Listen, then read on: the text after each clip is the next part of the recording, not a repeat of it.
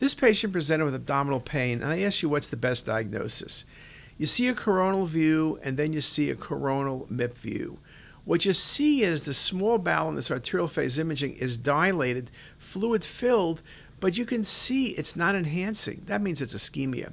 You also see the branch vessels of the SMA are really tapered, and you follow the SMA downward, but look how you lose all of the vessels. And yes, the patient does have ischemic bowel developing. It's not a poor contrast injection, obviously. You can see the vessels, and it's not an intussusception.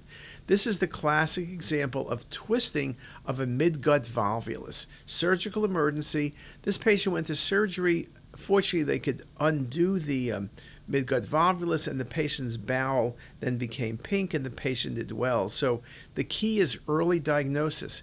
This is also a good example of why in abdominal pain we love to give IV contrast. I'm always concerned if you don't give IV contrast, you can miss things.